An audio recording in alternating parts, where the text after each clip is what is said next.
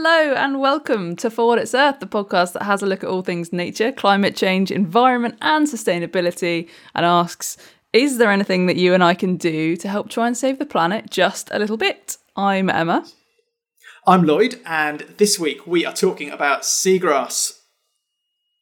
Grass of the sea. Grass of the sea, indeed. I'm excited to dive into this one, no pun intended.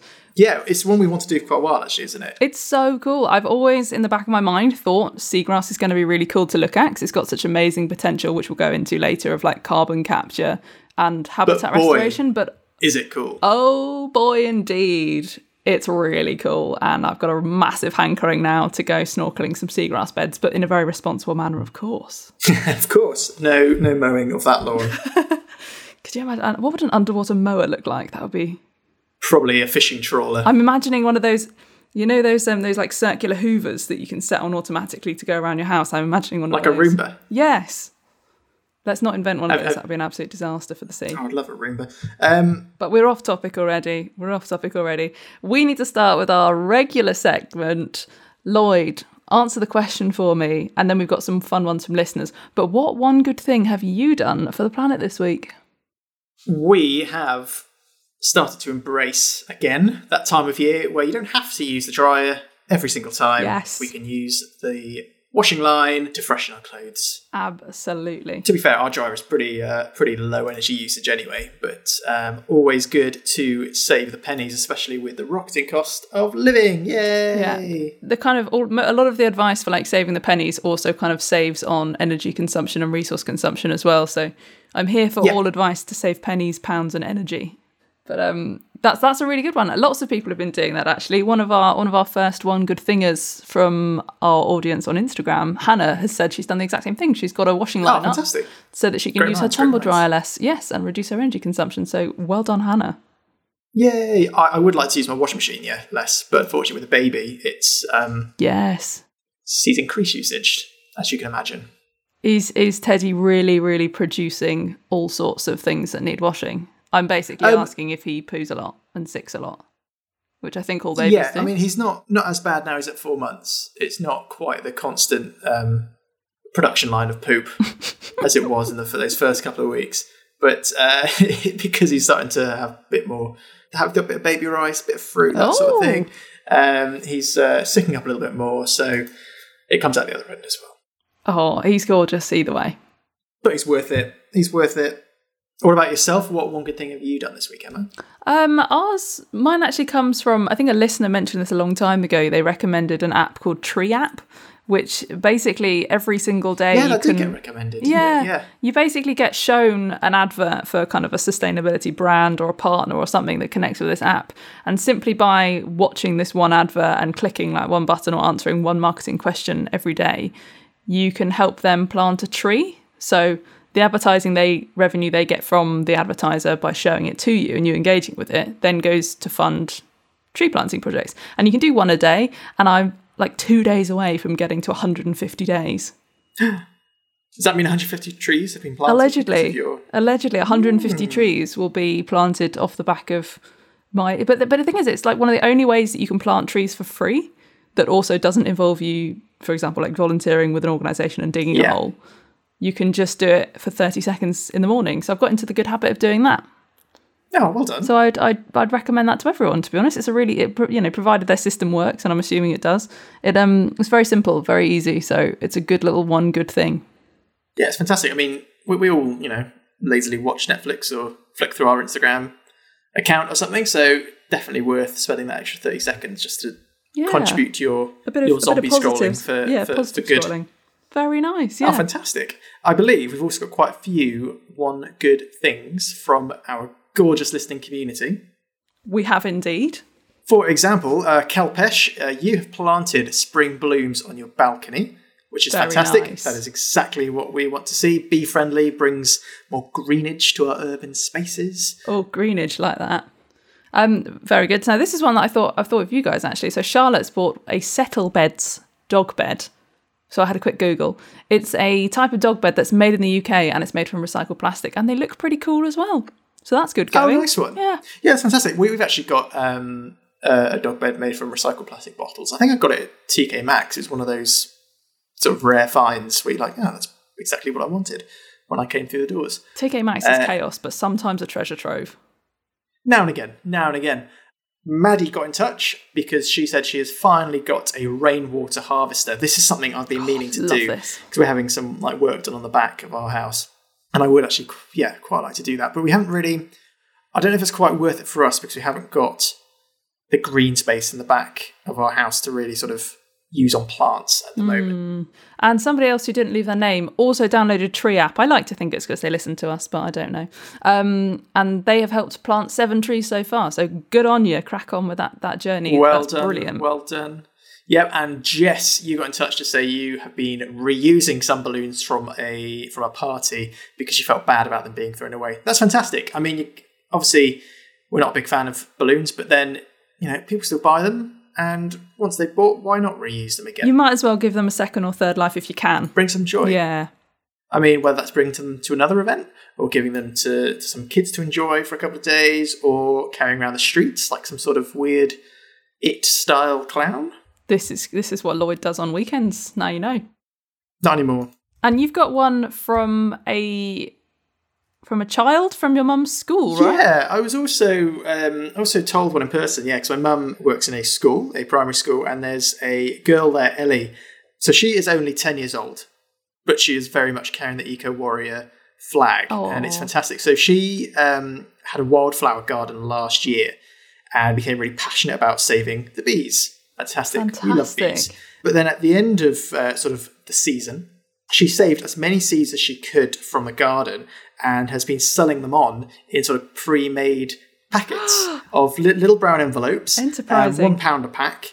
She's been selling them outside her house, and she's sold out apparently as well, That's amazing. which is amazing. Yes, we've been selling them outside her house and, and for orders as well. And I got a little picture. Um, I'll, I'll, I'll show you on on here. So Oh my gosh. little packets. Oh my gosh, like- that's so sweet. And that's so many packets as what's well. What's it called? Bee bus stop seeds. That packet's called. Oh and I think she's also put other little packets together of different types of seeds, depending on what you want to do. Really great idea. She's the really future. lovely. Isn't that so heartwarming? Oh, Absolutely wonderful. Great job, Ellie. Great job, everyone. Everyone that does a one good thing. Great job. Yeah, great job, all of you, just by listening to this podcast. Well, well done for downloading and tuning in. right, Lloyd, we are talking seagrass today. Have Yes, you ever seen a seagrass meadow yourself in I person? have. Um, I believe we both did Yes. in the Bahamas we, that time on our uni trip. if we can throw Um, it back, as we always seem to manage to do, to this one time we went on an epic field trip um, to the Bahamas. Yeah, Yeah, that was my first seagrass meadow experience. Yeah, the Bahamas. Saw some in um, in Australia, Ningaloo Reef. I saw a dugong grazing. oh, amazing. I think I saw some in, in Saudi Arabia, perhaps, um, in the Red Sea. Because seagrasses do, in fact, grow uh, on all continents except for Antarctica. They are everywhere.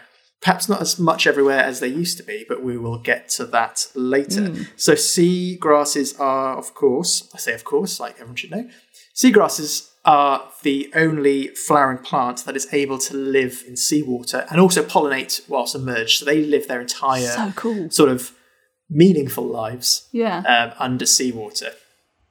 That is very cool. Um, they can be exposed at low tide in intertidal zones as well, though. So sometimes they are not, you know, like always underwater, which is quite Yes. cool. So that the Yeah, resilience that's, of the that's, species that's why I added the caveat is- of, uh, of, of meaningful lives. very all, cool. all the important bits happen underwater, which is pretty impressive. And actually, what's kind of amazing is that, so you know how obviously like most life, or all life started under the sea and then emerged onto land. So that was true of plants as well. But seagrasses are this funny thing where they evolved from terrestrial plants. really. So plants evolved from the sea, came onto land, went, "Mm, not too keen here. I'm heading back. evolved back underwater.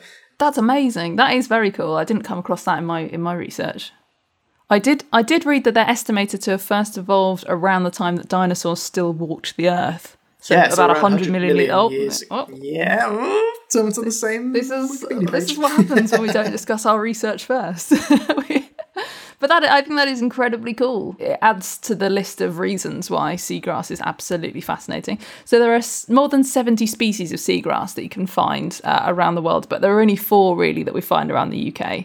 So there are two species of something known as a tasselweed and two zostera, which I've probably pronounced wrong species, which can also be known as, as eelgrass because they kind of look long, thin, and slippery. Nice. Yeah, Lots of little eels. gone for that. Um, they are fantastic uh, habitats for all sorts of marine life.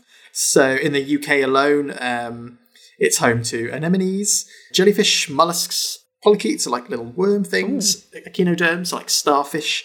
Um, they're also great nursery grounds the world over uh, for lots of types of fish. So nursery grounds being these habitats that like juvenile fish, so newly born, newly hatched fish can live in for shelter, for protection. And they're also great uh, foodstuffs for green turtles, well, all sorts of turtles, uh, dugongs, like I said, like I boasted about earlier.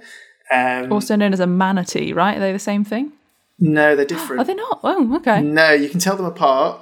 I can't remember which one's which now. One of them's got a fused tail, so like Ah, a single club like tail. yeah. and the other one's got like a split Like tail, so more like a, a mermaidy type. Oh, interesting. Well, that's my mind blown. Kapow! and one of so amazing habitats but one of the amazing ecosystems so they they basically as habitats provide a whole host of ecosystem services not only are seagrass themselves an ecosystem engineer where they have like a positive knock-on effect to, to everything around it they're the primary producers and they're important for many many other species the ecosystem that they provide the services that they provide just that the list of this goes on and on and on. So we've talked about yes Yeah, great habitat. they also are great at helping to filter water, helping to slow down water so that nutrients and things settle in the sediment, which is great for even more underwater plant growth. They one of the most exciting ones is that they can capture carbon at a ridiculous rate. So seagrass actually allegedly captures carbon 35 times faster than tropical forests. It's amazing, isn't it? it? It's something like seagrasses currently cover 0.1% of the ocean, Mm. but provide 10% of the ocean's carbon storage. Which is amazing, absolutely amazing. So Yeah. I was going to ask you, as resident marine biologist, what else Oh, in the sea draws carbon down? Is that kelp and phytoplankton? Uh, yep. So um, living things, for example, uh, will create like calcium shells, that sort of thing. Ah. So and then when they die, it gets stored at the bottom. Same for I guess a, a lot of animals when they die and they go to the bottom, they provide nutrients, but they also provide a carbon store themselves. Other sort of green habitats like mangrove swamps are great carbon stores. And, and the, the water themselves, um, I don't know if you can remember all the way back to our uni days, Emma, but there's that carbon cycle in the water, which sadly does get affected by climate change, with ocean, ocean acidification affecting how much carbon can be stored, etc. But seagrass, a huge, huge component of carbon storage, which we've only really appreciated in the last decade or so, I think Yeah. which uh, sadly has come too late for a lot of seagrass meadows. But again, we will get onto that later. Carry on talking about the services and why they're so flipping important. So they're great for sheltering us. They prevent erosion of the land because they absorb a lot of uh, storm impact, a lot of wave impact. I, it must be on YouTube. I remember seeing ages ago a video where someone made their own little tank to demonstrate the impacts of uh, things like mangroves and seagrass. So they sort of had a little model town next to a little model beach with water and this this little wave machine um, sort of went back and forth and pumped waves at it and it was really noticeable how the model with like seagrass plants in front of it the waves just dissipated straight away it was the ones that didn't the waves carried straight on and drowned the little town with the little wooden toy people Love that. Not the drowning of little toy Um, people, but love the impact of seagrass. That's amazing, considering it Yeah. basically is such a hidden habitat that we don't interact with as humans. You know, we talked about comparing them to terrestrial forests. We can walk through and explore forests very easily, but we don't spend particularly much time appreciating or seeing even seagrass forests, but they can have such a positive impact on us. And that's that's really important as well, what you've just mentioned there about coastal erosion, particularly in terms of like storm surges, because A, we are going to see more storm events and more frequent weather mm-hmm. patterns that are dramatic thanks to the old climate change. And also we are increasingly living in very close proximity to the coast. And across Yes. across the world, the the reliance Yeah, of yeah. people on living in coastal spaces is only going to go up. So that's amazing that something as simple as a seagrass bed and meadow can have a really positive impact on potentially that community in the face of very changing environments. Exactly. And uh, talking of communities, seagrasses are a crucial component in, I think it's like 20% of the world's fisheries. Wow. Because, as we were saying earlier, things like nursery habitats. So, if fish and other species don't have safe places to grow and hide from predators uh, or just like food sources, then they're not going to grow into suitable food stocks. Those dwindle, you get overfishing, um, increased pressure elsewhere, mm. uh, the cycle continues. So the list really does go on. So seagrasses are also great at filtering out pollutants in the water. Is there nothing um, the grasses can't do? Exactly. In the same way that they sort of capture a lot of nutrients, um, they can help clear up the quality of our seawater. I was reading one article. I don't know if you saw this, Emma. Uh, one article which was talking about how seagrasses can prevent disease. Yes, from the Smithsonian. It was only a couple of days yeah, ago. Yeah, yeah. Really, really cool. This, this, Excellent. this was completely unexpected. Well, yeah. So different sea- species of seagrasses supposedly are good at filtering out different kind of pathogens, so um, disease-causing uh, microorganisms. They're good at filtering those out from the water. This article we were just talking about estimates that millions of cases of gastroenteritis, uh, which causes dysentery, uh, were prevented each year because of seagrass. Um, and basically, these researchers found that concentrations of gastroenteritis were much lower in seagrass meadows than anywhere else in the ocean. And if you were to scale it up globally and assume that uh, seagrass meadows will over play a similar role, whether that's in gastroenteritis or other pathogens, then um, it's good news all around for people living. Then they could be responsible for preventing 24 million cases of gastroenteritis or um, healthcare savings are estimated yes. to be 74 million dollars. Gosh, amazing! The world.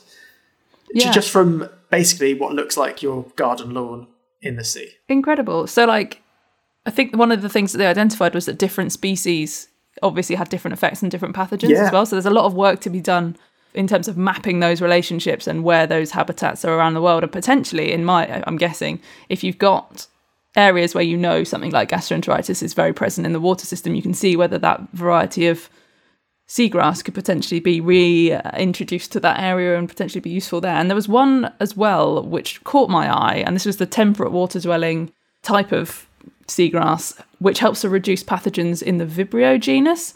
And this is something I haven't thought about Vibrio for what feels like a decade. Whenever it was that we did our undergraduate dissertations, I looked yeah. at the relationship between Vibrio and coral bleaching because that's a type of pathogen yes, that can yeah, infect yeah. coral, and then the coral freak out and they bleach and they die and they, they get rid of their um, symbiotic relationship with algae that keeps them alive. So if we can also create seagrass meadows in and around a coral environment that is struggling with bleaching because of this relationship with Vibrio, and then the seagrass can help chill out the concentration of Vibrio species in that water, maybe that's something that we can do to help protect things like corals, particularly in the Mediterranean yeah. where this is present. So that really made me excited to dredge that strange bit of knowledge from the back of my mind from eight years ago was great. Uh, but it's, it's, still there. It's still there. This is so I'm such a seagrass champion now. I, I I don't know if there's anything that seagrass can't do. Apart from restore itself, which is where it needs our help. yeah, what you're talking about there, the way it uh, helps protect corals. Seagrass is such a good example of the way in which different environmental systems, different habitats come together in a real mosaic to support each other. Mm. One thriving helps another thrive. And conversely, one dying off, one suffering, again, causes suffering of uh, nearby habitats and has a wealth of knock on impacts, mm. not just for other habitats, but seagrass is also such a delicate, complicated ecosystem that there are sort of cycles within cycles, uh, feedback loops within feedback loops, Oof. which basically leads us on to the problems. Yes. So the fact that seagrasses around the world have suffered over the last few decades.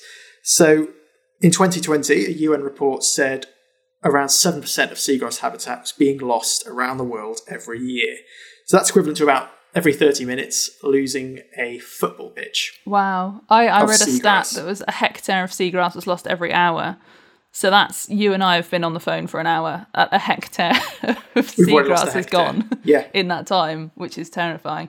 And in the UK, so a lot of my research, I don't know about you, but a lot of my research looks at the UK based seagrass yes, projects. Yeah. Um, but 90% of our seagrass meadows have been lost in the last kind of 30, or and the, the bulk of that has been in the last 30 years.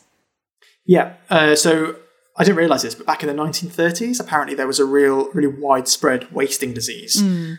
Um, which hit seagrasses not just in in the UK and Europe, but also in like North America, for example. But whereas in an untouched world that seagrass might recover. The recovery after the 1930s was severely hampered by humans, by us, by um, Curveball, didn't see that happening. yeah, shock, by pollution, by uh, physical disturbance, whether that's dredging or fishing or coastal development, and really the problems have piled on since. So we've started bad, and then continuation of human activities Yeah. have just made it so so much worse. So I'm gonna I'm gonna take us down the route of sewage, um, which pretty much comes up in every episode. It feels anything remotely Yeah. water related, we talk about sewage, um, and a lot of you know, sewage will get discharged into the sea, uh, and that basically creates a huge influx of really high nutrients. And seagrass is super sensitive, so if you're throwing all of these really high nutrient content um, in into their environment, they they essentially can't handle it. And in some cases, also massively boosts algae growth, which then outcompetes the seagrass. It'll either get in the way because obviously seagrass needs to be in clear enough water to be able to get enough light to photosynthesize to survive, and seagrass and algae growth can either smother them physically or can change the um, visibility of the water and the, the permeation of the light through to the seagrass bed, so it can stop them Yeah. growing as well. And again, in certain environments, that's going to have a knock-on impact on corals, for example. Yeah. Again, algae, algae will outcompete corals for light. Mm. So it's not just in isolation. Yeah. And uh, so in 2020, there were almost five and a half thousand discharges of raw sewage just into UK coastal bathing waters. That's according to Surfers Against Sewage. And that's just a drop in the ocean as, well, based, pun, um, compared to like it all being released into rivers as well. And, and eventually things that are released into the rivers also make it into the sea.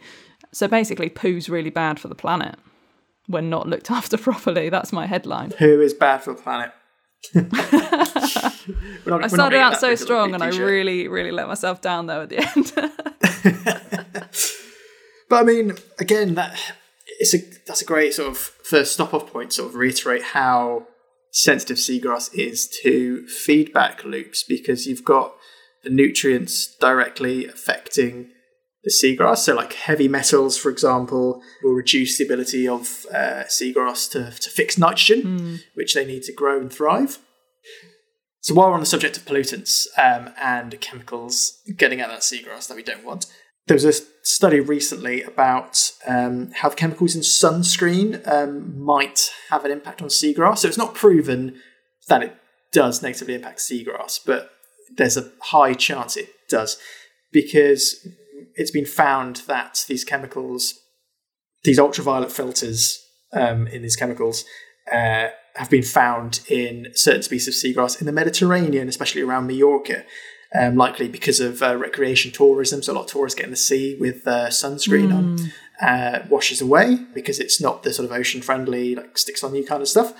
And when you think that you know the job of those is to stop sunlight, stop UV getting into your skin, what effect might that be having on seagrass, which relies on sunlight? That's a very good point. And then feeding into this, exacerbating that is the fact that, or likely exacerbating, is the fact that the Mediterranean Sea um, is quite shallow, it's quite small, quite enclosed. So you can actually get quite high concentrations. Like we've measured high concentrations of these UV absorbing chemicals. So these chemicals have already been banned in a lot of places worldwide, luckily, uh, but not necessarily um, in in certain countries in Europe. so, given that we're on the brink of summer, and probably everybody Mm. is rushing to the local pharmacy for the two for one deals on. Yeah, this is the first first stop in our "What can you do?" Oh yeah, sorry, I. I, I brought that ever so slightly forward. Then, in that case, there's something to consider is ocean safe sun cream. Ocean safe, yeah. It'll usually be marked, won't it? Or or say like water friendly. Um, one of the two. So definitely look out for that if you're heading on holiday or heading into the sea or just generally buying some sunscreen this summer. Another thing that can give our seagrass beds a little bit of bother are invasive species. So whether they are um, reaching the environment because we are dropping them off a lot of the time um, in ships, particularly in kind of big shipping areas, uh, ballast is used to help keep the right level of a ship in the water. If it's so, for example, if it's a shipping container ship which is used to having tons and tons of weight on, when it's empty, it's going to sit higher in the water because it's used to being carrying loads of cargo. So Yeah. what it will do is open up these big kind of holes in the side of it to fill up with water wherever it is, and that's known as ballast, and that makes the weight of the ship again better, more ideal for whatever journey it's about It's a bit to like do. sandbags on a hot air balloon, isn't it? Totally. So then, when they get to the next destination where they're ready to be loaded up instead by goods, these ballast kind of holes will be opened and all of the water will rush out into that local environment. So basically, any organism that's been picked up in one location gets transported, gets a free ride to somewhere else in the planet. And that's one of the ways that a lot of invasive marine species will travel around the world um, without us kind of really intending them to. So that's not specifically um, related to seagrass, uh, but that is one of the mechanisms for yeah Definitely worth mentioning because it's not just species either, is it? It's um, diseases as well from one Yes. place to another, traveling much more easily. Because we mentioned earlier about how, like back in the 1930s, it was a wasting disease. Um, so yeah, our modern modern buying habits. we make lead make it really shipping. hard. I mean, like the the pandemic the pandemic of the last two years has shown anything. It's how interconnected we are makes us actually quite vulnerable to issues in any far flung part of the world, and it's the same thing with the marine ecosystem. Things can very easily and very quickly be transported in the same way that our goods can be. All of the bad things can also be transported around. Yeah, precisely. Hmm. Um, talking of boats, uh, much more immediate impact, I suppose, is literally from boat pellet, boat propellers, Hmm. boat anchors. Moorings, yeah. yeah, I've definitely been on uh, research boats from other countries where I've absolutely winced at the way um, an anchor's been thrown overboard near some habitats that you really wouldn't want it to be realistically because it's okay, it might not tear up the entire seagrass meadow, but if you cut a line straight through a seagrass meadow, suddenly you've left the edges Yeah, there are more edges. there are more edges and more exposed to sediment, more exposed to uh, water currents, etc. Uh, and that just makes it more likely that it's going to struggle from some other factors, which is quite a good way to loop in to a discussion on feedback loops. Oh, well Because we mentioned how delicate seagrasses are, how many ecosystem services they provide, but also how many different sort of factors they rely on. So they need clear water for sunlight. They benefit from certain species cleaning them uh, to keep their leaves clean for uh, or clear for, for absorbing sunlight. They need uh, the right sediments. They benefit from some herbivory, but not inc- like too much. So, as an example, um, if you've got rising temperatures as a result from um, climate change, the big C, siren going off there, beep, beep, beep. um, high temperature can mean they need more light to absorb in order to overcome the stresses of a higher temperature, Ah. which actually means they're more susceptible to disease. Because if you think uh, when we sort of work too hard ourselves, we might be more susceptible to a common cold because we're, our bodies are working harder, so they're more vulnerable. Same with seagrasses, so they're more susceptible to disease, which um, slows uh, their nutrient intake in turn, which might make them even more susceptible to disease, which might mean they are less able to filter out pollutants, filter out diseases in the water. So there's a real cascading effect. And as we said, they're also reliant on the animals around them, herbivory, so animals eating the seagrass, uh, such as turtles. So That's if point, we yeah. were to, as humans, do our cat like very standard human thing of overfishing, Classic. removing too much fish from the from the water, those fish might be ones um, that predate on intermediate predators, for example. So if you take too much from the top of the food chain, what that can filter down to is a decline of much smaller organisms that help keep those leaves clean, like I mentioned earlier. Oh, the the um, or it might fish, yeah. mean that um, certain species dominate that wreck seagrass habitats much more than you might want them to. So, in terms of overfishing, that links quite nicely. If we are starting to touch on some of the things that we can do, the royal we globally, to help our seagrass beds and meadows, when it comes to dealing with the effects of overfishing, the designation of MPAs, marine protected zones, are useful for Yep. helping fish stocks, but then also the trickle down effects um, that helps restore or protect some of our seagrass beds for in a more kind of long term management plan. Absolutely. Yeah. But I, I mean, I don't know a huge amount about how one gets an MPA designated. So I'd love to do an actual episode on marine protected areas because they, whenever you talk to people Yeah. about the future of our oceans, the fact that we need more and better connected networks of marine protected zones where the rules are also better enforced and communities are on board with the reasons behind the marine protected zones, that seems to be the thing that comes up one of the most when we talk about Yeah. yeah. How do we save our oceans you're right. and the things that live in them?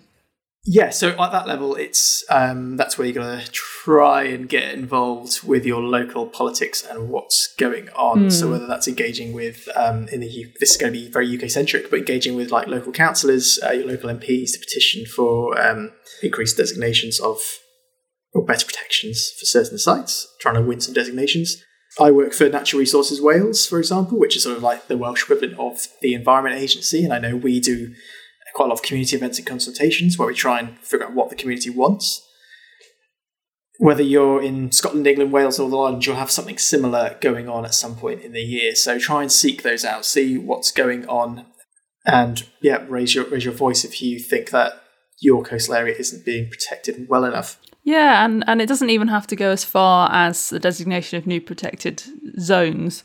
Um, there are projects like the Recreation Remedies Project, which focuses on seagrass, particularly around England, which are working on kind of voluntary uptake of, of kind of schemes by people like harbour masters, so still people in positions of power and decision making who can try and make sure that the way that their harbour is managed is more amenable to seagrass. So whether that's you know voluntarily um, or asking asking the community to voluntarily engage in a no mooring site next to or around like a protected seagrass meadow, or changing the kind of types of moorings and anchorings or anchorages that are allowed within their harbour can make a huge difference as well. So the different types of anchorage, there are there are more ones that are. I mean, I'm not a boater, and this is going to come abundantly clear with my complete lack of knowledge here.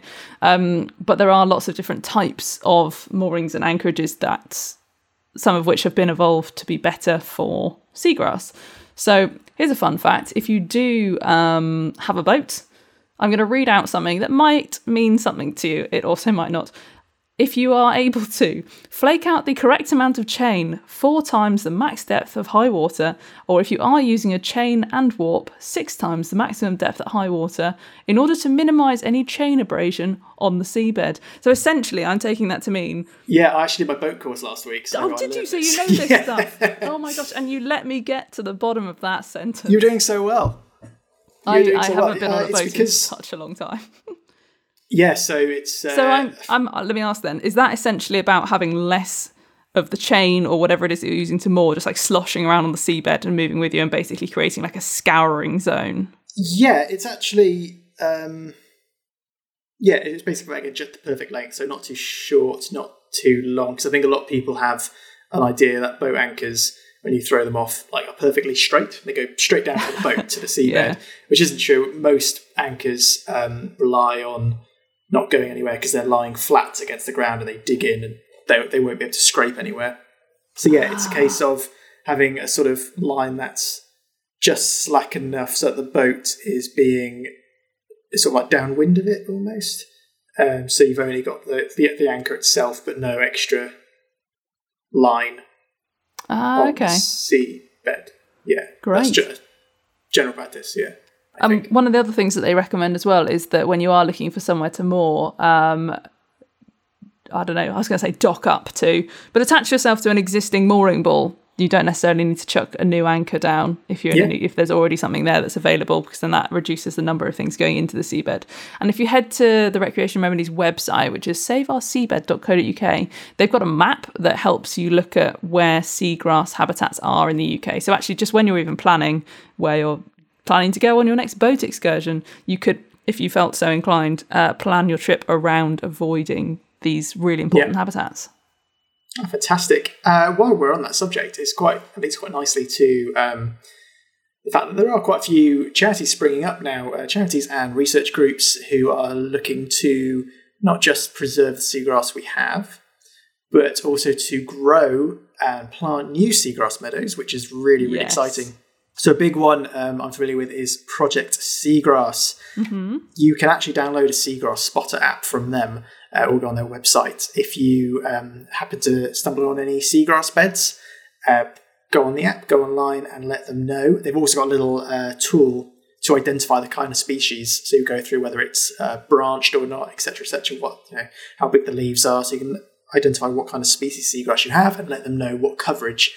Because actually, it's very hard to know exactly where all the seagrass is. Mm. So there was a great project which was, I think, some of the members of Project Seagrass were involved, where they managed to estimate how much seagrass there used to be at least in the UK based on the sort of favourable habitats, like between I don't know, like four and ten meters, like the right kind of sediment, that sort of thing. Mm. But yeah, we, we still don't necessarily know where all the seagrass is, um, whether that's in the UK or in Europe or anywhere else in the world. So if you're having to go to the Maldives, see some seagrass, let them know on the app. But yeah, it's really cool what they've been doing. They've been planting. Um, they've planted apparently over a million seagrass seeds How cool is that? it's fantastic. And I saw they're doing experiments to see whether crabs will eat seeds that are protected by Hessian sacks, for example. So they're really doing their, their research on how best to, well, make sure these seagrass new meadows uh, survive. I think they're doing a lot of work in Wales, especially in Pembrokeshire um, and on the north coast of Wales, which is very exciting. Uh, yeah, so the yeah, way that like this seabed, so basically, I think off the back of probably a lot of their research, most restoration sites or, or projects around the UK are using this method of using a Hessian sack full Yeah. of seagrass seeds, most of which have been collected from other UK sites nearby and then cultivated and kept in a tank. And then you fill the bag with seeds and then you drop the bag off. And sometimes they use divers and snorkelers to physically put them in by hand. And sometimes, if it's a slightly deeper or you've got a bit more money, I guess, um, boats will go very slowly across a harbour and you get a tube basically hanging off the back of the boat. And once a second, a volunteer or somebody will just pop one of these Hessian bags in. It's amazing. Isn't It's it? so it's, really painstaking work, but uh, it's very, very cool. We Yeah. really, really respect them for it. So the Hessian bags are designed to stop crabs predating on the seagrass seeds until they're kind of big enough. It also gives them enough purchase on the bottom Yeah. so they don't just drift away. And then because it's Hessian, it does start to disintegrate after a long enough period of time that it's about when the seagrass starts to germinate and starts to throw up its first kind of first new little leaves. Um, so it gives them that little bit of protection, that little bit of head start without leaving like bags of plastic in the ocean. It's really, really cool. Yeah, it's really cool. I mean, there's so much in the national and international discourse about taking carbon already emitted out of the air. And as we said, seagrass does it at an astounding rate. So anything we can do, you know, mm. we, yeah, we, we could build like state of the art, state of the art fancy facilities suck the carbon out, or we could also look to restore what was already there Yeah. because seagrass works very well for pulling CO2 out of the air and then eventually it'll die, be replaced by new leaves, and what was stored in those dead leaves will stay at the bottom of the ocean essentially. Yeah, it's essentially the same mechanism as soil building, isn't it? And Yeah. soil storage. And then if you don't have the kind of next generation of plant growth on top of the soil or the seabed, then it all gets lost from the seabed. But if we can Yeah. restore these plants into happy, happy, thriving plant communities, they can continue to store new carbon and protect that which is already stored, which is Yeah, great. fantastic. And then other than that, I, I think a lot of the things we can do to help seagrass are kind of, I was about to say common sense, but there's no really such thing. It's all, it's all, it's all relative, isn't it? Standard fare, such as don't litter, of course, because anything you throw away that makes it into uh, the natural environment can uh, smother seagrass or impact, of course, the, the organisms that, that depend on it or that uh, help it. Limit pest- pesticide and fertilizer use if you've got any control over that yourself. Be careful of what you put down drains Yep. that might end up into our seas. Uh, be careful when you're boating, as we were just discussing. Yep. Supporting local conservation efforts, again, like we just said, like things like Project Seagrass and other charities, definitely look them up, see how you can help. A lot I'll of them pop a, I'll pop a couple links of those well. actually in the description because a lot of them are calling for volunteers at the moment. So Yeah. I would I would check those out if you've got time. Fantastic way to get involved. And um, sunscreen as well, ocean friendly sunscreen. Yeah, totally. Buying fish from responsibly sourced stocks. Yes, yes. Get rid of that overfishing. Get rid of that dredging. If you are a diver, try and keep off the bottom. Uh, Mm-hmm. So that you're not stirring up the sediment. Work on your buoyancy. Make sure you're happy with that. If you've got jet skis, then you Mm. go in the my get in the bin list. Um, but basically, the advice if you are going to use jet skis, which are horribly noisy and annoying to marine life, um, is to stay really slow speed until you're in water that's at least over two meters deep, because the wash generated from a jet ski can also really help scour the seabed, particularly if you've got young seedlings that need a, a nice uh, gentle environment in which to begin their life, um, jet skis can really mess them up. And it's the same thing or similar thing if you are, for example, dragging a kayak or a paddleboard out to go and enjoy if you're like a recreational user of the sea, um, or perhaps if you're cycling or horse riding through an intertidal zone where the seagrass can be exposed at low tide. Watch out for signs and try not to trample it 'cause it's an incredibly sensitive habitat to trampling as well. And one final one dog poo in intertidal zones. I mean, Ooh, this I think is a general rule anyway. Is if you've got a dog, pick up its poo. Don't leave it and don't flick and stick it because somewhere it will add nutrients to whatever environment it ends up in, and it can add disease to a lot of things that live in that environment. But it's the same thing with the intertidal zones. We don't want dog poo adding extra fertilizer and pollutants and stressors to things that can kill off the seagrass in that Yeah. area. So, I mean, you might think that the sea's going to wash it away, but it's uh, that's actually not the end of the story. So, bag it and bin it. Exactly. I think that's everything. Um, There's plenty, to be fair, actually. There's quite a lot of things we can yeah. do to be better around seagrass. And stop buying stuff made of seagrass as well. I'm seeing a lot of um, like things like baskets and pots, stuff, ma- things that are made out of like woven seagrass. That's really not an industry we need to support. We need to. this. Have you not? Okay, No, well, no, have I a Google. Um, but it's really not. Do I don't think an industry we need to support. I think we just need to leave say, seagrass growing do in. they say they're from? I'm going to hedge my bets with the place, the kind of outlets that I've seen selling them. They are not really taking a circular economy or Right. responsible approach to the generation of their seagrass products. I shall look into it. Yeah. See what we can find. But anyway, I think that's probably it for today, don't you think? Yeah, fantastic. So thank you so much for listening. We hope you have found seagrasses as cool and interesting as we. I'm so team seagrass, yeah. And it's- actually quite cool that there's uh, quite a lot you can do to get directly involved as well. There's a lot of volunteering opportunities out there. And as we said, we'll try and find some and, and, and pop them on our social media channels. Speaking of, please get in touch with us. We love to hear from you, whether that's Instagram on uh, For What It's Earth podcast. Uh, Twitter is uh, What Earth Pod. Um, Facebook is For What It's Earth podcast. Hey, well done. Yeah. And uh, email is uh, For What It's Earth Pod at gmail.com. For It's Earth Pod at gmail.com. Thank you. Yeah, we, we love to we genuinely love to hear from you. Give us some suggestions and let us know what your one good thing has been. And um, don't forget to try and uh, maybe give us a cheeky five star review on your platform of choice. Yes, why not? If you've enjoyed the podcast, I mean, I'm hoping you have because you've made it to this far in the episode. I'm hopefully, Yeah. I'm hopeful that you've enjoyed it. Um, give us give us a cheeky review. That that actually helps us out a lot. Just listening out of spite at this point, Yeah, don't give us like a rageful. I've listened to the end two making star. notes of how you're going to complain. disclaimer being of course we're not experts in any of the topics that we talk about we just try to bring entertaining conversations that are useful to you and of course, all of our opinions are ours. They are nothing to do with anyone that we work for or are affiliated with. So if you don't like them, take them up with us and Correct. nobody that pays our salaries. Beautiful. Thanks, everyone. See you soon. See you soon. Bye. Bye.